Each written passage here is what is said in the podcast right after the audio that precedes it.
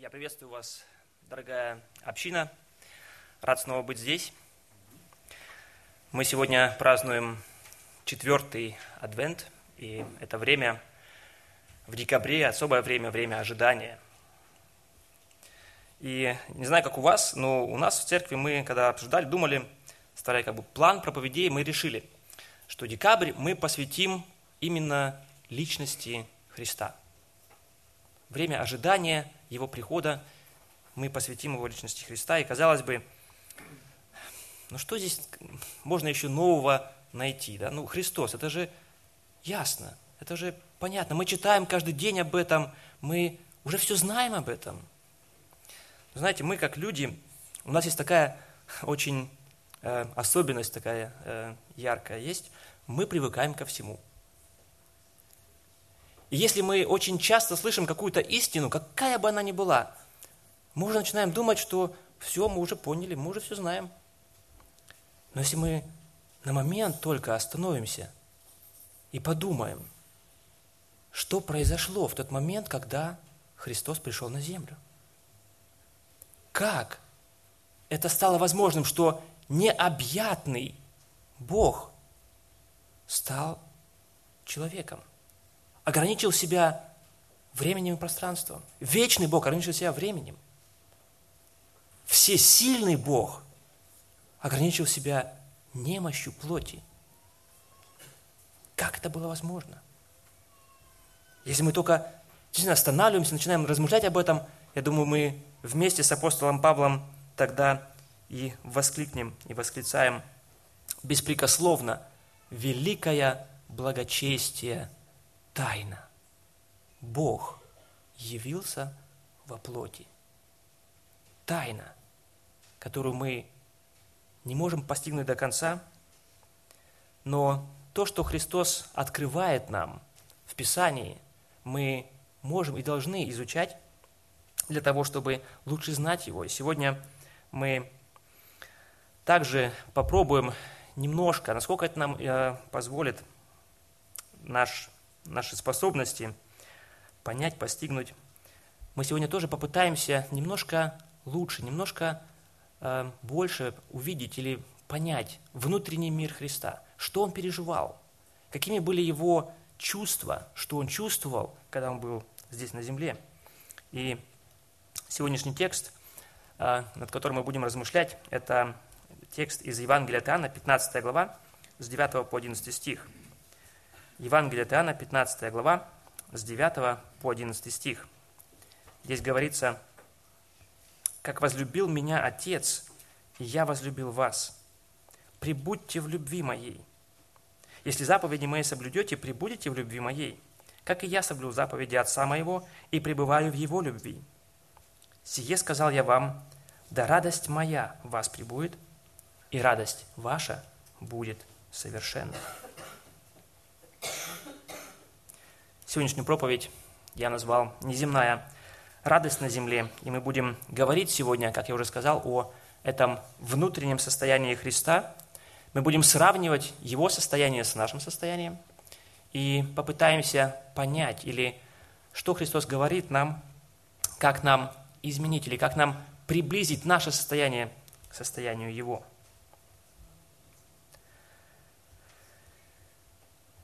Действительно, если мы смотрим на эти стихи немножко подробнее, немножко внимательнее, то мы видим и замечаем, что в этих стихах Христос открывает нам немножко, чуть-чуть приоткрывает нам именно свой внутренний мир. Это как бы не основное выражение или не основное, не основная мысль этого текста, но тем не менее мы видим в этом стихе, в этих стихах мы видим его внутреннее состояние. Он говорит о своей радости – о том, что он имеет радость. И казалось бы, если мы посмотрим на его жизнь чисто по-человечески, на его обстоятельства жизни, а чему было Христу радоваться-то вообще-то? Был он какого-то знатного рода, хотя он и был знатного рода, он был потомок Давида, но его семья, кто о ней знал в Израиле в тот момент? Ну, может, какие-то близкие родственники. Они не были никакими знаменитыми людьми. Если посмотреть на его материальное положение, Он сам о себе говорил. Помните? Мне даже поспать негде. Не то, что у меня там большой э, счет в банке, и я могу как бы опереться на такую солидную базу материальную. Он говорит, что у меня нет даже где поспать. Элементарно. С этой стороны тоже как бы ему нечему было радоваться. Если смотреть на его взаимоотношения с другими людьми, то да, с одной стороны, как бы многие шли за ним, многие во время его служения прославляли его, но очень многие также и противились ему. Очень многие противостояли ему. Очень многие были наполнены злобой, враждой против него. И несмотря на то, что он делал добро людям, он был расположен к ним, заботился о них, в ответ он очень часто получал удары, получал непризнание, вражду, зависть, даже готовность убить его. И тем не менее Христос говорит о том, что Он радуется. Он радостный. Это слово, которое здесь э, Христос использует, оно слова Стронга так и переводит, именно как дословно радость, восторг. То есть это какое-то веселое чувство, ощущение большого душевного удовлетворения. То есть когда Христос говорит о, о том, что Он радостный, Он не говорит, что у Него какая-то какая-то религиозно-теоретическая радость его наполняет, или просто какая-то потусторонняя, как бы не, не от этого мира радость, как, как бы, по сути, как бы нереальная радость. Но он говорит о том, что он наполнен вполне реальным, светлым чувством, чувством радости, когда хочется прыгать, когда хочется хлопать в ладоши, когда хочется смеяться. И при том Христос говорит о том, что радость Его, она совершенная. То есть Христос говорит, что ученик, уч, говорит ученикам, пусть моя радость в вас прибудет, и тогда ваша радость будет такая же, как моя. Тогда ваша радость будет совершенная. То есть Его радость была также совершенная. Это слово, оно передает больше значения не просто какая-то, как перфект в немецком, но значение полное. Радость полная. То есть, когда Христос говорит о своей радости, это не какая-то радость, которая забита, где-то глубоко-глубоко в сердце задавлена всеми какими-то вредными обстоятельствами его жизни. Но он говорит о том, что он наполнен этой радостью, он переполняется этой радостью, что она просто переливается через край. Он полон этой радости. И далее, если мы смотрим на 9 стих – мы можем увидеть или открыть для нас источник. Источник этой радости Христа.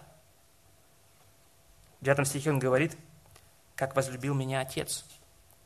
То есть Отец меня возлюбил. И это наполняет Христа радостью, любовь Отца. Те взаимоотношения, которые Он имеет с Небесным Отцом, они наполняют Его этой полной, совершенной радостью. И как никто из других людей, живших когда-то на земле, Христос понимал и знал, что эти взаимоотношения с Небесным Отцом, это любовь Отца, это самое лучшее, самое прекрасное, что человек только может пережить. Почему?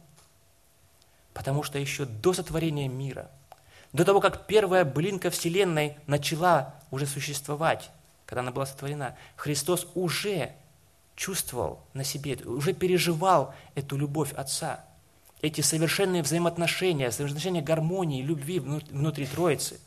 Он переживал, уже чувствовал это. И теперь, когда он стал человеком, он знает, что самое лучшее для него – это те взаимоотношения с Небесным Отцом, какие он имел до того, как он стал человеком. И теперь он желает и стремится к ним, и черпает в них свою радость.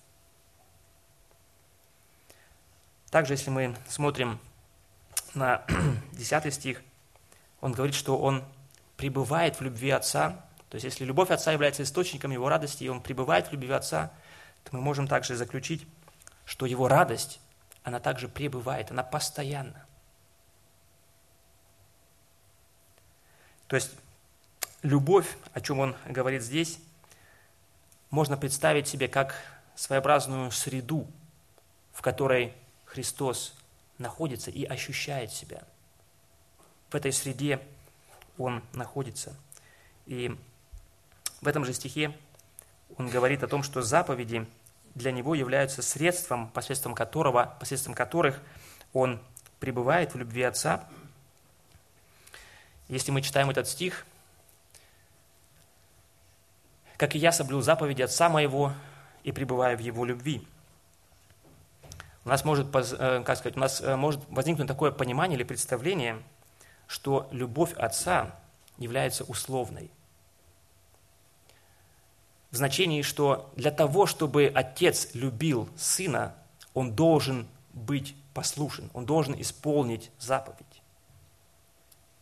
Но является ли это так? Является ли это э, действительно таким?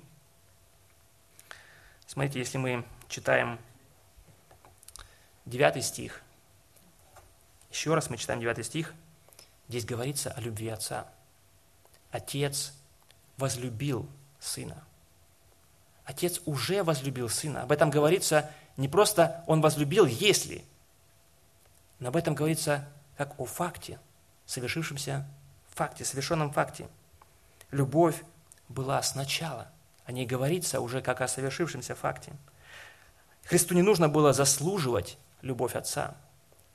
Любовь Отца пребывала. И если мы говорим о заповедях, то заповеди являются выражением, выражением любви Отца. Более подробно мы будем говорить об этом чуть-чуть позже. Так мы видим, что Христос немного, слегка приоткрывает нам свой внутренний мир и показывает нам, что он переживает эту радость. Он наполнен этой светлым, этим светлым чувством, который он черпает именно во взаимоотношениях со своим Небесным Отцом. Черпает из любви, в любви своего Небесного Отца. Если мы посмотрим на нас с вами – на наши радости. Чему мы радуемся? Небольшой просто вопрос или тест. Пожалуйста, вот посмотрите, вспомните прошедшую неделю, которая у вас была. Кто из вас радовался на этой неделе? Паша даже двумя руками радовался. у нас есть радости, да?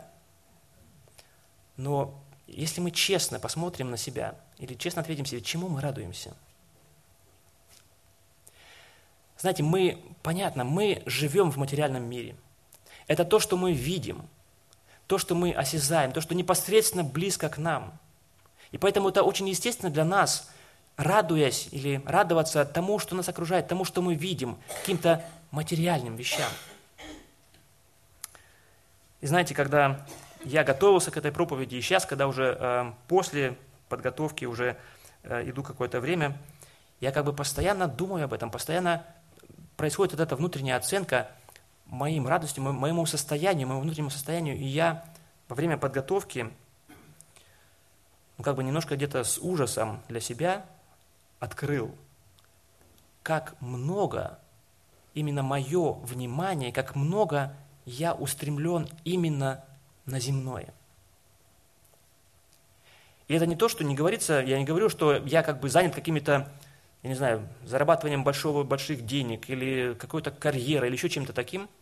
Это просто какие-то житейские, нужные, важные вещи, но они настолько забирают мое внимание полностью, что я посвящаю как бы полностью себя этому – и когда я так думал, оценивал свое, свое состояние, свою жизнь, я также видел и замечал с ужасом для себя, как мало у меня радости.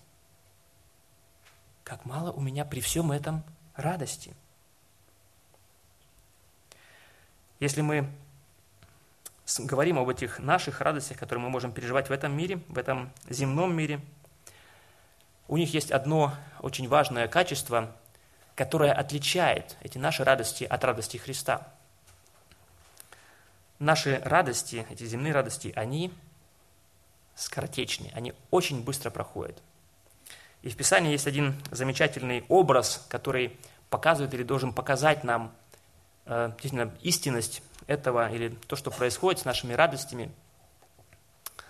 Это э, образ, он, мы находим, встречаем его в первом послании Петра, в первой главе, 24 стихом, здесь говорится, «Ибо всякая плоть, как трава, и всякая слава человеческая, как цвет на траве. Заслохла трава, и цвет ее опал». То есть настолько я поражаюсь этому э, примеру, настолько наглядный, настолько э, показательный, что он понятен даже трех-четырехлетнему ребенку. Мы постоянно э, как бы используем именно этот пример, чтобы учить наших девчонок тому, что те желания, которые возникают у них сейчас, что они очень быстро проходят. Я думаю, вы можете себе представить типичную ситуацию у нас дома – лежит игрушка. Среди многих-многих-многих-многих других игрушек лежит одна игрушка, она никому не нужна. До тех пор, пока кто-то из девчонок не взял ее. И тогда у другой сразу появляется это желание. Я хочу именно эту игрушку. И при том именно сейчас. И у ней, ей кажется потом, что как бы весь мир теперь клином сошелся на этой игрушке. Она не будет счастлива, она, не знаю, может быть, погибнет, если она не получит именно эту игрушку и именно сейчас.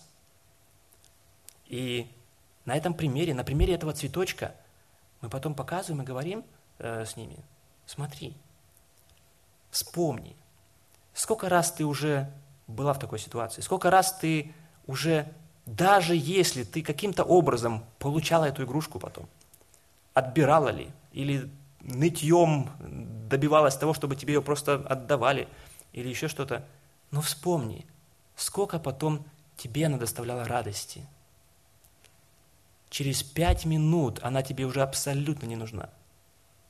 И та радость, которая тебе казалась, была настолько важной для тебя, она очень быстро проходит. Как цветочек, который, когда мы его видим, он действительно очень красивый, он радует наши глаза. Если мы обоняем его запах, он радует нас. Но эта радость проходит быстро, точно так же, как цветочек завидает. И мы понимаем, что и у нас, у взрослых, происходит все точно так же. Если у детей как бы эта радость проходит через пять минут, у нас наши радости, может быть, они длятся немножко подольше. Я помню, когда мне последний раз э, когда-то повысили зарплату. Это было очень радостно. Это было очень радостное чувство. Хорошо, теперь будет немножко получше, полегче. Но как долго, как долго это было, эта радость? Сейчас как бы моя зарплата та же самая. А такого именно чувства, переполняющего меня радости, его уже давным-давно нету. Оно прошло, как цветочек. Если мы говорим также о наших радостях, нам нужно также понять и отметить для себя, что наши радости, они связаны с тем, что мы любим. Наши радости связаны с тем, что мы любим. А, в Евангелии от Луки, в 12 главе, 34 стихом, Иисус говорит, «Где сокровище ваше, там и сердце ваше будет». То есть то, что мы ценим, именно в той области мы и будем искать для себя радости – то, что нам, то, что я люблю, то и будет потом доставлять мне радость и удовольствие. Просто такой наглядный пример. Э, я не хочу никого обидеть. Если э, вы также являетесь любителем э, футбола, пожалуйста, и это для вас не, вас не касается, то как бы этот пример не про вас. Ну просто представьте себе типичного фаната футбольного – вот, не знаю, вот идет по улице, да, у него, как здесь в Берлине обычно, шарф намотан, да, с надписью его любимой команды, может быть, еще на руке где-то там, намотан, везде он как бы э, показывает, да, что вот он фанат этой какой-то какой э, футбольной, может быть, какой-то команды. Вот он идет по улице, может быть, с пивом и поет народные песни. Скажите, э, если вы остановите его и предложите ему, слушай, друг, тебе повезло сегодня – ты получишь сегодня просто так. Мы тебе подарим коллекцию, драгоценную коллекцию записей самого выдающегося, самого виртуозного симфонического оркестра под руководством самого знаменитого дирижера на. Может быть, он и будет, конечно, радоваться этому, да, потому что, ну, подарили ему что-то. Но, скорее всего, это не будет как бы такой полной или большой радостью. Потому что, скорее всего, или большинство не любят как бы именно этой классической музыки. Но если вы предложите ему и скажете, тебе повезло, мы подарим тебе сегодня годовой билет на все матчи твоей команды, какая радость? От чего радость его будет больше? Я думаю, от этого годового билета, потому что это то, что он любит, то, что, чем он увлекается. И именно это и будет доставлять ему радость. Там, где наши сокровища, именно в тех вещах, именно в, тех, в той области мы и будем искать для себя радости. И знаете, это часто ведет нас а, к определенному напряжению в нашей жизни. Напряжению, когда я по-настоящему люблю одно, а потом где-то понимаю, что радоваться мне нужно о другом. Когда, может быть, у нас возникают такие ситуации, когда мы ловим себя на мысли, что да, да, я радуюсь, я радуюсь, что я читаю Библию. Мне скучно, но я все равно радуюсь, потому что это нужно так делать. Переживали мы такое? Есть ли у нас такая тогда радость через силу, когда нам нужно просто заставлять себя радоваться чему-то? Если мы говорим об этом напряжении, о том, что мы иногда не можем радоваться тому, что нужно, тому, что действительно нужно, как же нам получить эту совершенную радость, к которой призывает нас Христос? В этом отрывке, если мы читаем его, мы видим как бы его основную структуру. Христос сравнивает или показывает нам себя, или дает нам себя в пример, говоря, будьте такими же, поступайте так же, как я, для того, чтобы иметь, получить в результате эту совершенную, эту полную радость. То есть Христос приводит нам себя в пример, мы должны учиться у Него – и также, как мы смотрели, внутреннее состояние Христа, источники Его радости, Христос говорит и показывает нам, где должен быть источник нашей радости, нашей с вами радости. В девятом стихе он говорит, «Я возлюбил вас». «Я возлюбил вас». Точно таким же образом, как и любовь Отца Небесного была источником радости для Христа. Те взаимоотношения, которые Он имел с Небесным Отцом, они, были, они наполняли Его радостью. Также и Христос говорит и предлагает нам, «Я возлюбил вас». Это должно теперь стать и нашим источником радости. И при том, если мы говорим, если мы читаем, это 9 стих, «Как возлюбил меня Отец, и я возлюбил вас», мы если мы только немножко остановимся и попробуем подумать, что это значит. Вы понимаете, как это, как это вообще возможно?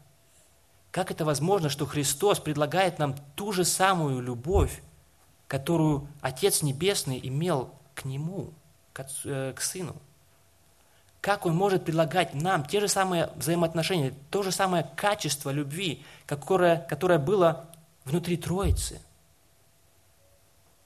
совершенное, полное, абсолютное. И тем не менее, Христос говорит об этом.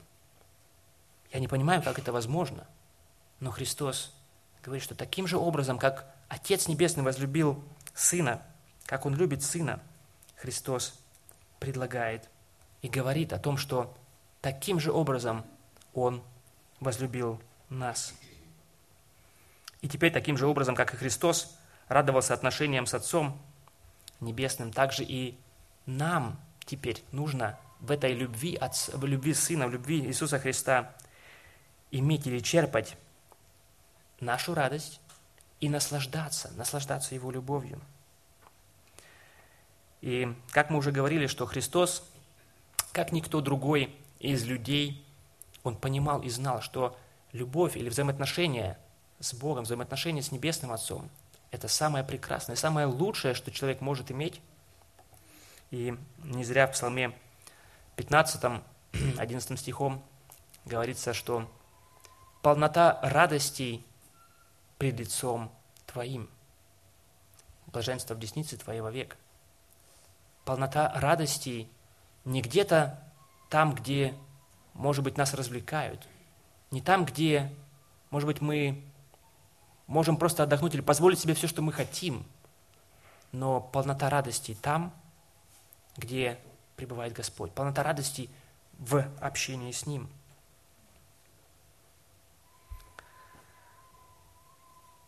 И говоря о том, что Он находится или пребывает, эм, что Он любит нас, Христос теперь и призывает нас, прибудьте в любви моей.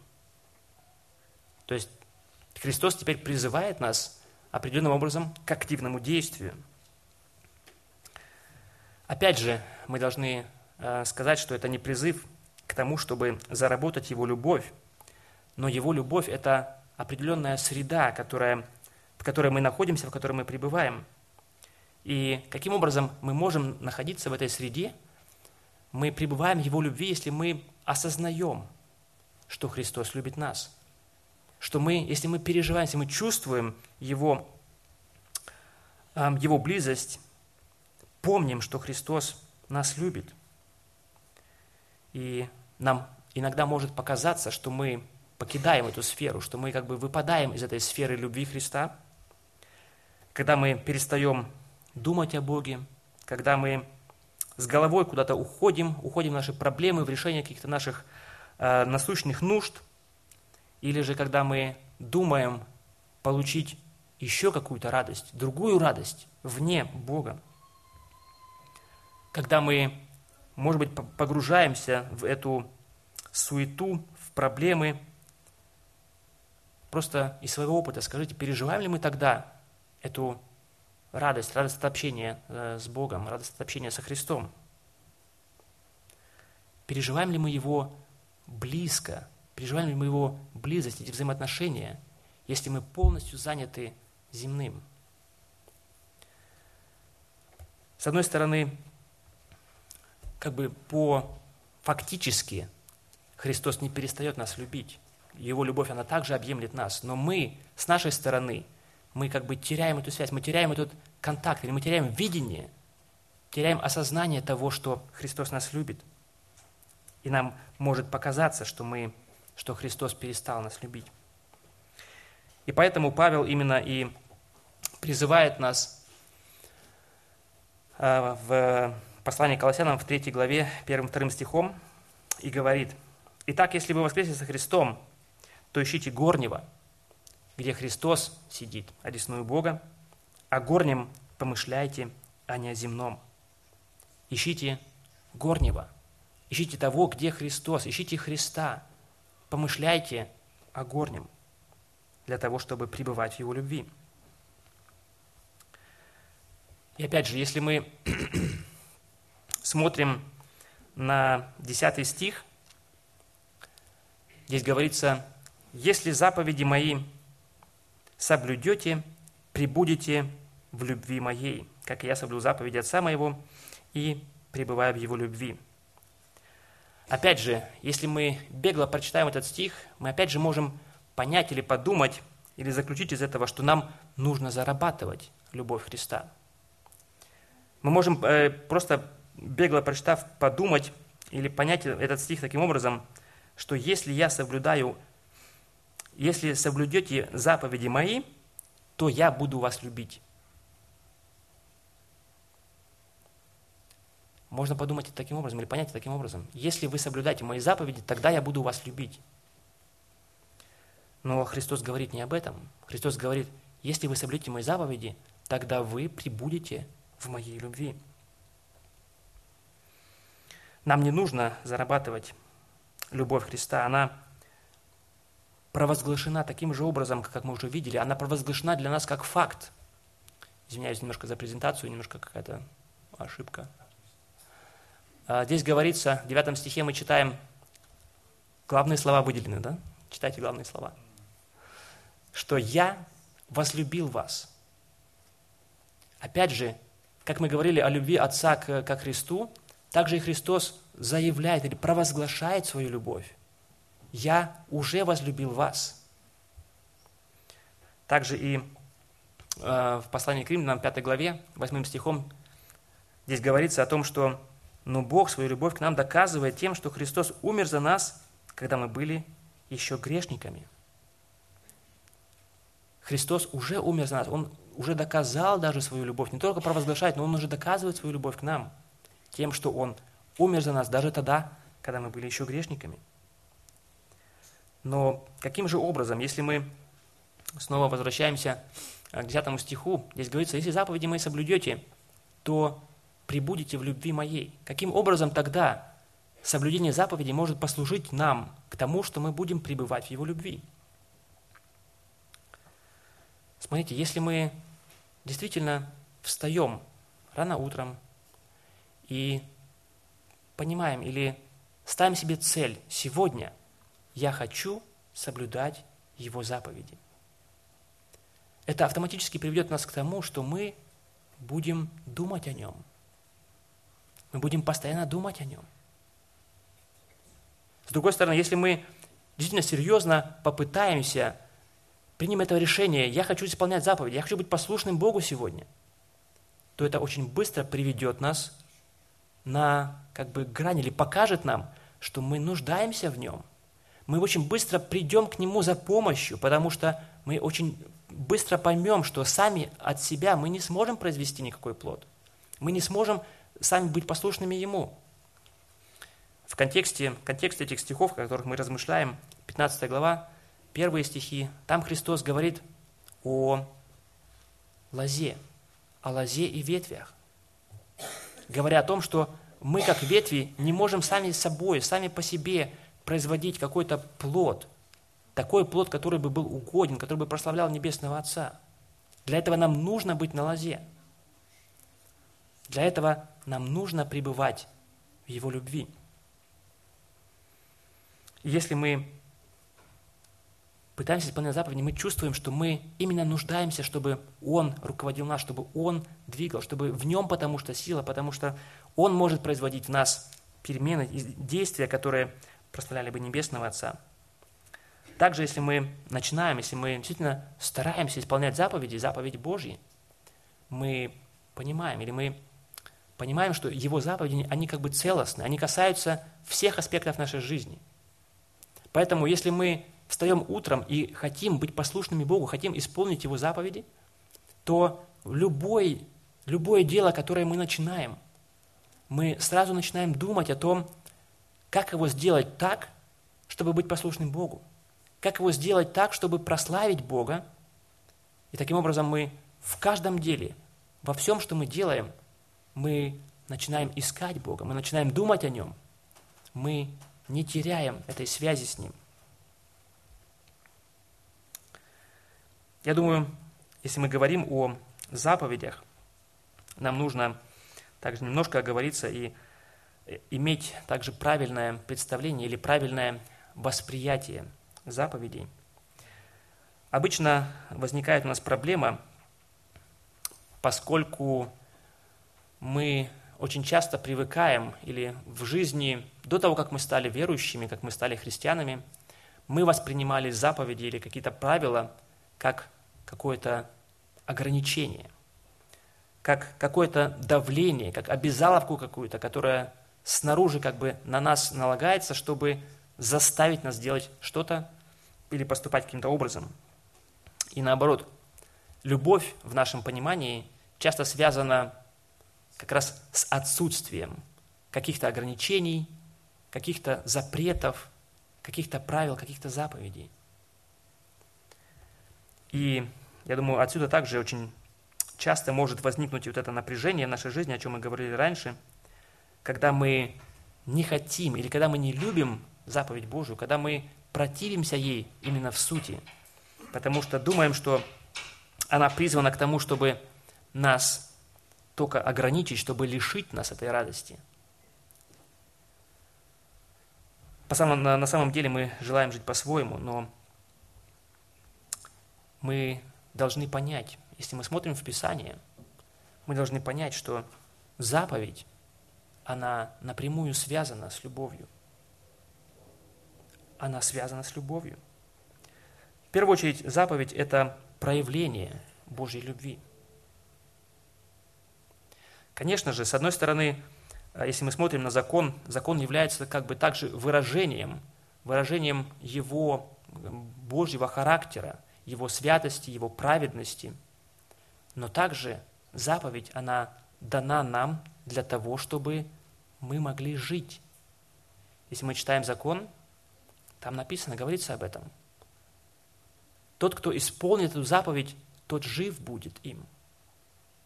Проблема в нашей греховности, но сама заповедь, она дана для того, чтобы мы жили. Если мы читаем притчи, мы также очень много стихов видим, где говорится, что заповедь, она будет охранять тебя. Охранять тебя от зла, охранять тебя от каких-то от каких-то несчастий. Заповедь призвана для того, чтобы принести нам благо.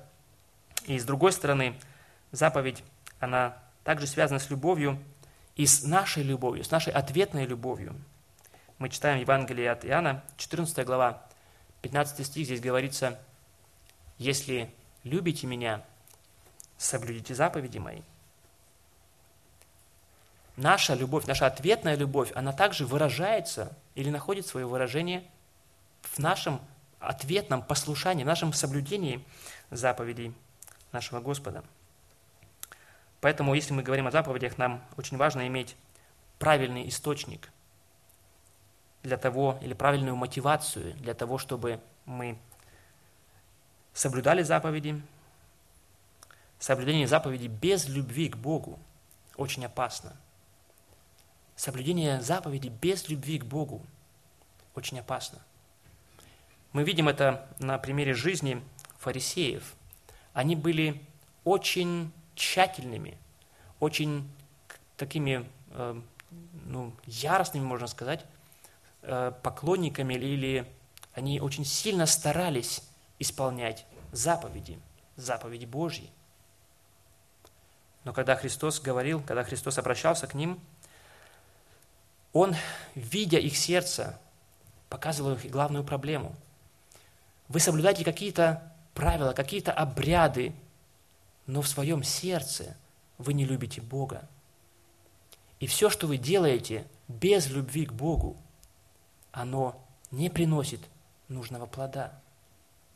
Он говорил о них, что вы окрашенные, красивые, снаружи гробы.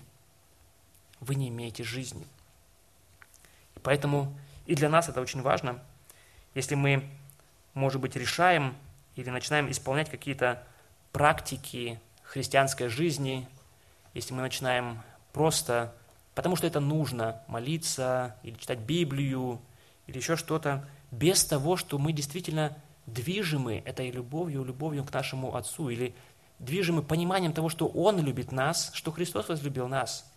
И это теперь наша ответная реакция, наше ответное желание быть Ему послушными. Если мы начинаем вести какой-то образ христианской жизни без любви к Небесному Отцу, без любви ко Христу, это приведет нас также только к самоправедности, какая была и у фарисеев. Поэтому, если мы смотрим на заповедь с этой стороны, если мы понимаем, воспринимаем ее таким образом, мы, я думаю, сможем тогда и немножко лучше понять, почему Христос сказал или определил самую главную заповедь в законе. Первая заповедь в законе – это «возлюби Господа Бога твоего, всем сердцем твоим, всей душой твоей, всем разумением твоим, всей крепостью твоей. Возлюби Бога, потому что это основа всего, это должна быть основа всего, всей нашей христианской жизни. И если бы, действительно, если мы говорим о том, что Христос призывает нас быть в Его любви, осознавать, постоянно думать об этом, постоянно находиться как бы в, в осознании того, что Христос возлюбил нас, что Он есть, что Он близко к нашей жизни, что Он близко в нашей жизни. Если бы Он просто так сказал это нам, как информацию, наверняка мы бы не смогли жить подобным образом. Потому что, как мы уже говорили, мы привязаны к земному, мы находимся, мы живем в этой жизни. Но Христос не оставил нас одних – он позаботился, Он сделал так, чтобы мы были способны жить такой жизнью, чтобы мы были способны радоваться этой радостью, радостью небесной. Он дал нам утешителя, утешителя Духа Святого, который постоянно напоминает нам о нем. Мы по своей природе, мы склонны к тому, чтобы забывать Бога, чтобы уходить как бы в эту нашу э, материальную жизнь, а Христос дает нам, или посредством Духа Святого Он постоянно напоминает нам о себе, давая нам эту возможность находиться в Его любви.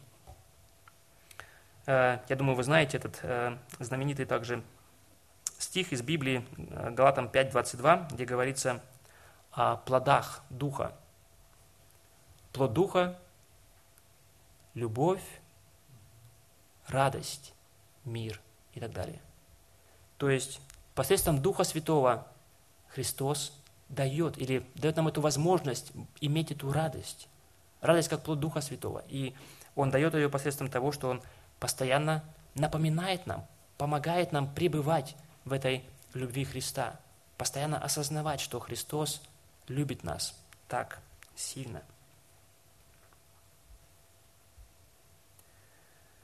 Давайте проверим сегодня и нас с вами, и нашу с вами любовь. Христос призывает нас, чтобы мы, чтобы наша радость была похожа на Его радость, чтобы наша радость была совершенная, была полная. Давайте проверим себя. Испытываем ли мы в нашей жизни то напряжение, о котором мы говорили раньше, что мы вроде бы разумом или читая Писание, мы понимаем, что нам нужно радоваться определенным вещам, но они нас не радуют. Нам хочется радоваться чему-то другому. Мы ищем радости в каких-то других сферах, в каких-то других областях. Нам нужно это проверить. Проверить себя и проверить свои приоритеты, свои ценности. Что я действительно люблю? Почему меня не радует Писание? Почему меня не радует молитва? Может быть, я не люблю, не люблю, в конце концов, даже и Бога. Или же я неправильно воспринимаю заповедь. Я все еще думаю, что заповедь – это что-то, что призвано к тому, чтобы меня ограничить, чтобы меня как-то сломать и лишить меня этой радости, радости, которую я сам для себя могу э, приобрести. Давайте проверять, проверять себя, свое отношение к радости – и в заключение хотелось бы такой сделать небольшой тест с вами. Эм, как вы думаете, чему мы будем радоваться на небесах? Вечность достаточно длинный отрезок времени, если так можно сказать, да? Есть там вообще времени не будет, но это будет всегда. И чему мы будем, что мы там будем делать вообще? Ну, радоваться. Эм, как бы если мы, даже вот просто любого атеиста просто э, останови, возьми, это, это известный как бы концепт, да, что будет рай и ад, что есть рай и ад, что в, э, в аду будет плохо, это понятно. Да, то есть там будет э, озеро огненное, там будет мучение, там будет плохо. А в раю будет хорошо. То есть это как бы всем ясно. Но вот это хорошо, что это будет хорошо? То, что, может быть, помните, Христос сказал, обителей в доме отца моего много. Может быть, мы будем радоваться тому, что у нас будет квартира, вечное в Иерусалиме небесном. Или мы, может быть, будем радоваться тому, что мы ходим по на улицу, вышли, а там золото везде, в Иерусалиме, в небесном. Мы, наверное, будем, булыжники, немножко потихоньку их себе в квартиру. Мы радоваться будем. Смотрите, если мы читаем Откровение, как бы там Писание Христос, как бы он немножко слегка приоткрывает как бы занавес и позволяет нам посмотреть внутрь, посмотреть в вечность, посмотреть на небеса. И что мы там видим? Все небожители, все ангелы, все творения, все архангелы, все спасенные народы, что они делают? Они поклоняются, они славят Христа. То есть все их внимание, оно обращено полностью на Христа, на Бога. И они славят Его, видят Его, поклоняются и радуются перед Ним – и теперь как бы для нас вопрос. Вот эта перспектива, что она производит во мне? Я буду вечность там радоваться перед Ним. Я буду видеть Его и славить Его. Наполняет меня теперь это как бы печалью, как бы, ну как, и, и все что ли? Я думал, там будет хорошо, а там, оказывается, мы только будем славить Бога. Наполняет меня это печалью теперь? Или же действительно я переполняюсь от этого радостью, от осознания, что я увижу лицо моего Господа. Это будет самое прекрасное для меня. Действительно, мы будем там наслаждаться, наслаждаться самим Богом. И самое прекрасное для нас сейчас и сегодня, что Христос дает нам эту возможность, возможность иметь эту радость, возможность иметь это наслаждение уже сейчас – уже сейчас. Это великая привилегия для нас иметь ту неземную радость уже здесь, на земле. И это та радость, о которой мы также читаем в послании к деяниям, э, в деяниях апостолов э, и в посланиях Павла, где он часто говорит, он часто говорит о радости которую какие-то, может быть, верующие другие, или он сам переживал в скорбях. Он был как бы подавлен, он был, находился в очень тяжелых обстоятельствах, и тем не менее был переполнен этой радостью. И эта радость, она возможна, она доступна и для нас. Давайте дорожить этой радостью, давайте больше думать о горнем, о небесном, давайте пребывать в любви нашего Господа. Иисуса. Аминь. Аминь. Давайте встанем для молитвы.